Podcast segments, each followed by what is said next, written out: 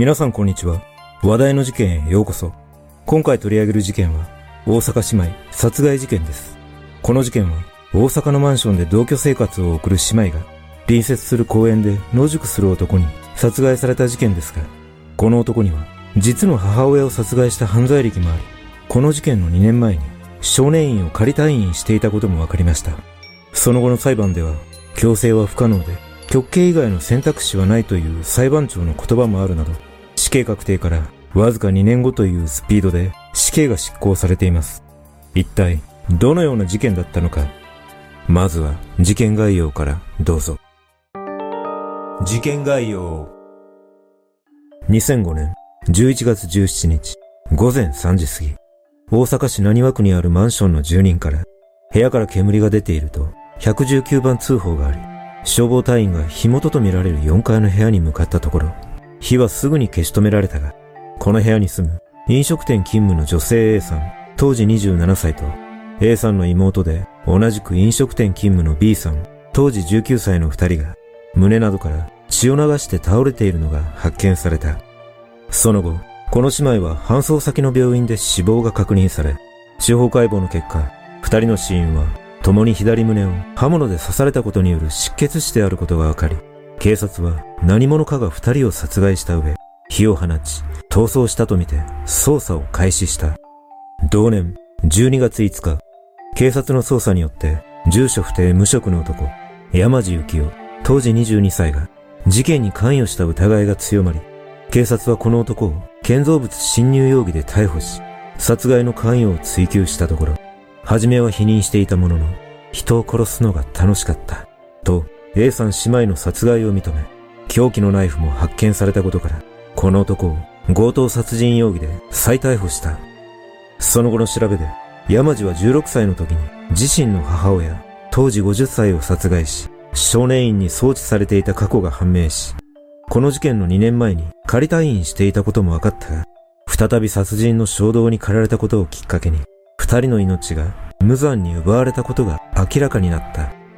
この事件は、後の裁判によって山路の死刑が確定しており、そのわずか2年後には、当時25歳という若さで刑が執行され、その異例の速さからも伺える通り、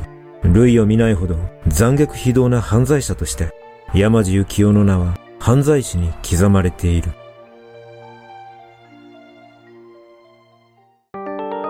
母親との確執。元死刑囚の山路は、1983年に山口県で生まれているが、山路が幼少期の頃から父親は定職に就かず、酒に溺れて母親や山路に暴力を振るい、職を転々とするなど、母親と山路は父親に翻弄される毎日を過ごしていた。そんな中、母親は生活を支えるため、パートで働いていたが、収入以上の買い物をして借金を作るなどしていたため、貧困生活は続き、山路は両親の愛情もほとんど注がれることなく育った。このような家庭環境で育った子供の多くは、両親に少なからず憎しみを感じるとされているが、なぜか山路は父親のことは慕っており、母親に対する憎しみだけを募らせていった。山路が小学5年生の頃、アルコール依存の父親が肝臓疾患で亡くなった際、母親が、死んでくれてせいせいする。と話していることを耳にした山路は、父親の死は母親のせいだと思い込むようになり、さらに母親に対し深い憎しみを抱いていったという。そして、山路はこの父親の死をきっかけに、学校で自分より弱い者に難癖をつけて殴ったり、校舎の窓を割ったりするなどの問題行動を起こすようになり、中学生になると同級生らに悪魔と呼ばれ、教室の外に締め出されるなどのいじめを受け始めたため、中学2年生の2学期から学校に登校しなくなった。一方で、夫を亡くした母親は、再婚相手を探していたこともあり、化粧は濃くなり、服装も派手になっていき、借金をさらに重ねていったため、電気やガスが止められるなど、生活はさらに困窮し、借金取りが家に来ることも増えていった。このような貧困生活を送る中、山路は中学を卒業すると、家計を支えるために高校には進学せず、新聞配達を始め、自由に使える金が多少できたため、自宅近くのおもちゃ屋に通っていたところ、そこで働く山路より7歳年上の女性店員、当時23歳に恋心を抱くようになり、その後二人は肉体関係にまで発展していった。ある日、その女性店員から、携帯電話に何度か無言電話がかかってくることを聞かされ、山路が不審に思いながら着信履歴を確認すると、山路の母親がかけたものだったことが分かり、借金で自分を苦しめるだけでなく、恋愛まで邪魔しようとしていると思い、母親を問い詰めるために自宅に戻り、母親の帰りを待った。2000年7月29日午後9時頃、母親が帰宅したため、山路は最初に借金について尋ねたが、母親は、あんたには関係ない。と一周し、その言葉に逆上した山路は、彼女に無言電話しただろう、と聞くと、知らんわ。と質問を切り捨てられたことから、山路の怒りは頂点に達した。その瞬間、山路は母親の顔を殴り、背中を蹴った後、近くにあった金属バットで足や胸、腹などを殴り、さらに顔や腹を踏みつけた上、金属バットで殴り続けて母親を殺害した。その後、遺体を放置したまま、翌朝も普段通りに新聞配達に行ったが、夕方には自責の念に駆られ、母親の遺体を毛布でくるみ、翌日の深夜に母親を殺したと自ら110番通報した。実は母親を殺害した際、山路は帰り血を流すためにシャワーを浴びていたら射精していたことに気づいたと述べており、シリアルキラーとしての片鱗を見せている。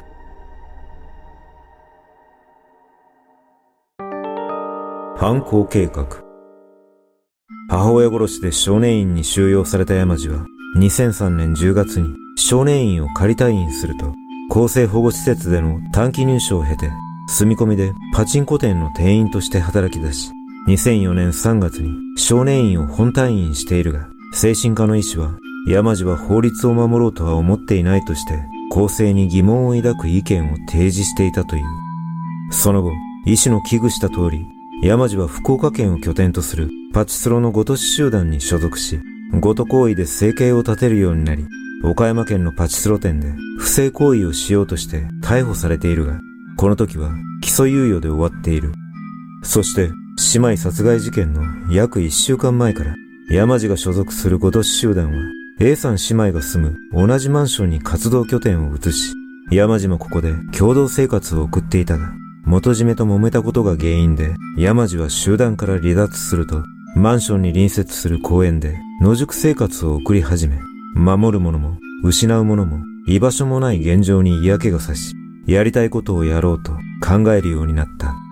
そんな中、母親を撲殺した時に得た快感を思い出し、徐々に人を殺したいという衝動に駆られ、女性を殺し、性的暴行を加えた上で金を持っていたら奪おうと考えるようになった。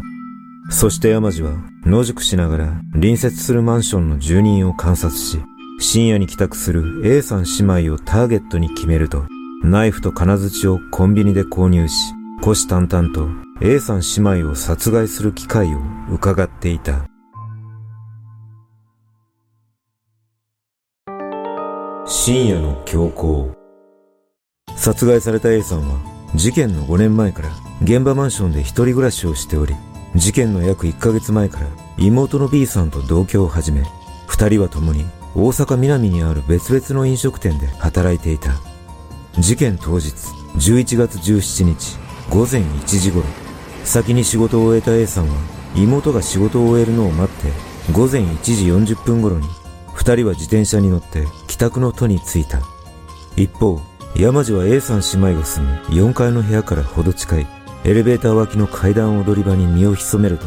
ナイフをジャンパーのポケットに隠し持ち、金槌をリュックに入れて A さん姉妹の帰りを待っていた。同日午前2時過ぎ、先に A さんが帰宅して玄関のドアを開けたところ、いきなり背後から山路が襲いかかり、A さんが室内に突き飛ばされると、山路はすかさず玄関ドアを施錠して、立ち上がろうとした A さんにナイフを突きつけ、左頬を刺すと、再び A さんは仰向けに倒れた。その瞬間、山路は A さんの首に手をかけ、引きずりながら部屋の奥まで連れて行くと、ナイフで何度も胸などを刺し続け、ほぼ意識がなくなったところで、A さんのズボンと下着を脱がして、乱暴しながら、再びナイフで刺し続けた。やがて、山路は瀕死状態の A さんを洋室のベッドの上に放り投げると、ちょうどそのタイミングで玄関ドアが開き、帰宅した B さんが部屋に入ってきた。すると山路は B さんの口を手で塞ぎながら胸にナイフを突き刺すと倒れ込んだ B さんの足を掴んで A さんが横たわる洋室の入り口まで引きずっていった。山路は B さんの胸からナイフを引き抜くと苦しむ B さんの姿に興奮を覚え再びナイフで切りつけながら B さんに乱暴を加えた。乱暴を終えた山路は一旦ベランダに出てタバコを吸った後再び室内に戻ると A さんの後頭部を掴んで上半身を起こし心臓をめがけてナイフを突き刺した上仰向けに倒れている B さんの心臓にもナイフを突き刺し二人にとどめを刺した。その後山路は室内にあった小銭入れや貯金箱から現金を奪い部屋のカードキーも奪うと証拠隠滅を図るために部屋のカーペットに火をつけ玄関ドアを施錠して階段で逃走しコインランドリーで血まみれの服を洗いその夜は現場から200メートルほどしか離れていない公園で一夜を明かした。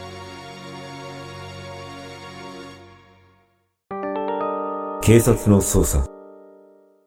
殺人放火事件として捜査を開始した警察は事件前日の16日午前3時頃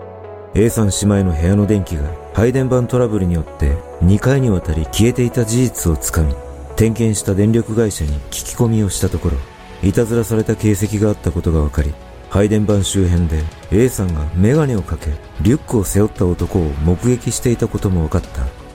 また、事件の4時間前には A さん姉妹の部屋にベランダ側から侵入しようとしている不審者が近隣住民に目撃されていたことが判明し、事件当日午前1時から1時30分の間にマンションを訪れていた少女や男子専門学生が近くの路上でカーキ色のジャンパーを着てメガネをかけ自転車のハンドルに手をかけながらマンションの方を凝視する不審な男を目撃していたことが分かったため警察はマンションのごとし集団の部屋にも聞き込みに行くと元締めは目撃された不審者の風貌が山路そのものだったことから頭を抱え山路が事件に関与した疑いが強まった。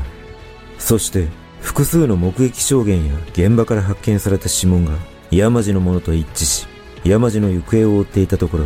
現場からわずか200メートルの公園で寝泊まりしていた山路を発見し、その後、山路はあっさり逮捕され、その際、A さん姉妹宅から盗んだとみられる500円玉40枚を所持していた。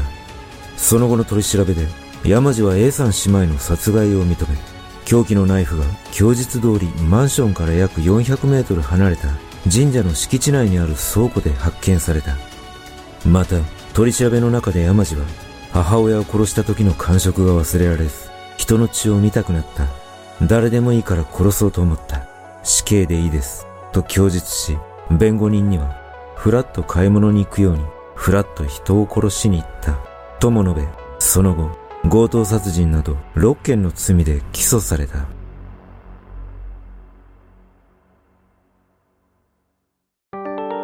極刑判決2006年5月1日大阪地裁で初公判が開かれ山路は間違いありませんと起訴内容を認めたが弁護側は山路は犯行時心神耗弱状態だったと主張し無期懲役を訴えたことから刑事責任能力の有無が争点となった。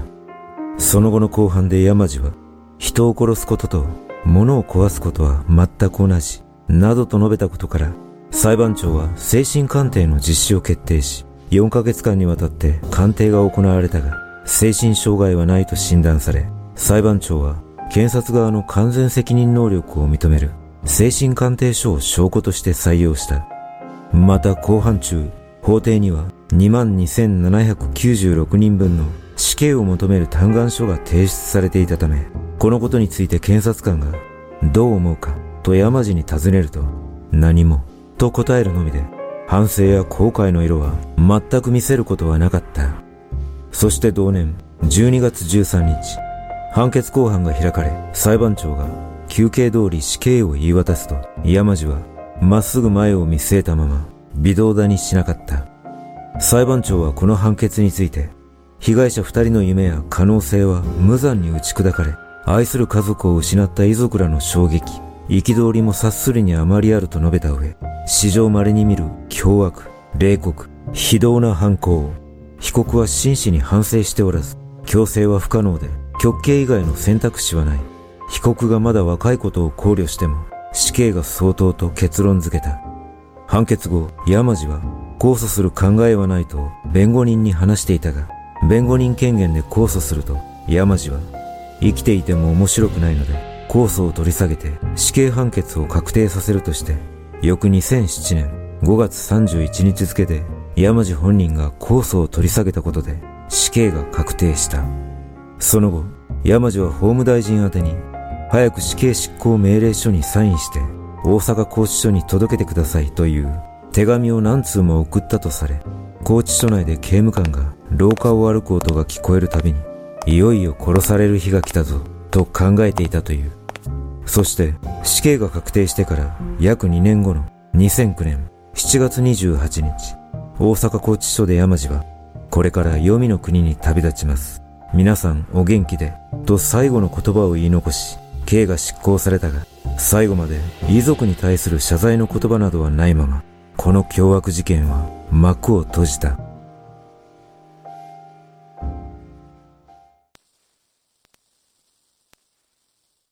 事件当時、殺害された A さんは、両親が経営する会社を手伝う傍ら、ラウンジで働いており、そのラウンジの女性経営者と、間もなくブライダル関連の事業を立ち上げる予定だったとされ、妹の B さんは、介護ヘルパーを目指して就職活動の傍ら、姉とは別のラウンジで働き、姉と同居を始めたばかりだったとされています。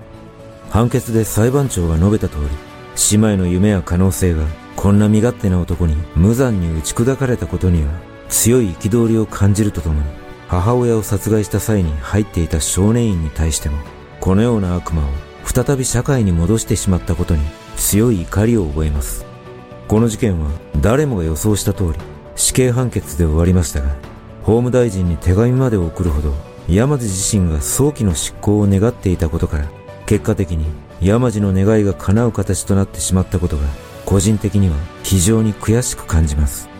むしろ、このような死刑執行を待ち望んでいる死刑囚に対し、刑の執行を早めることは、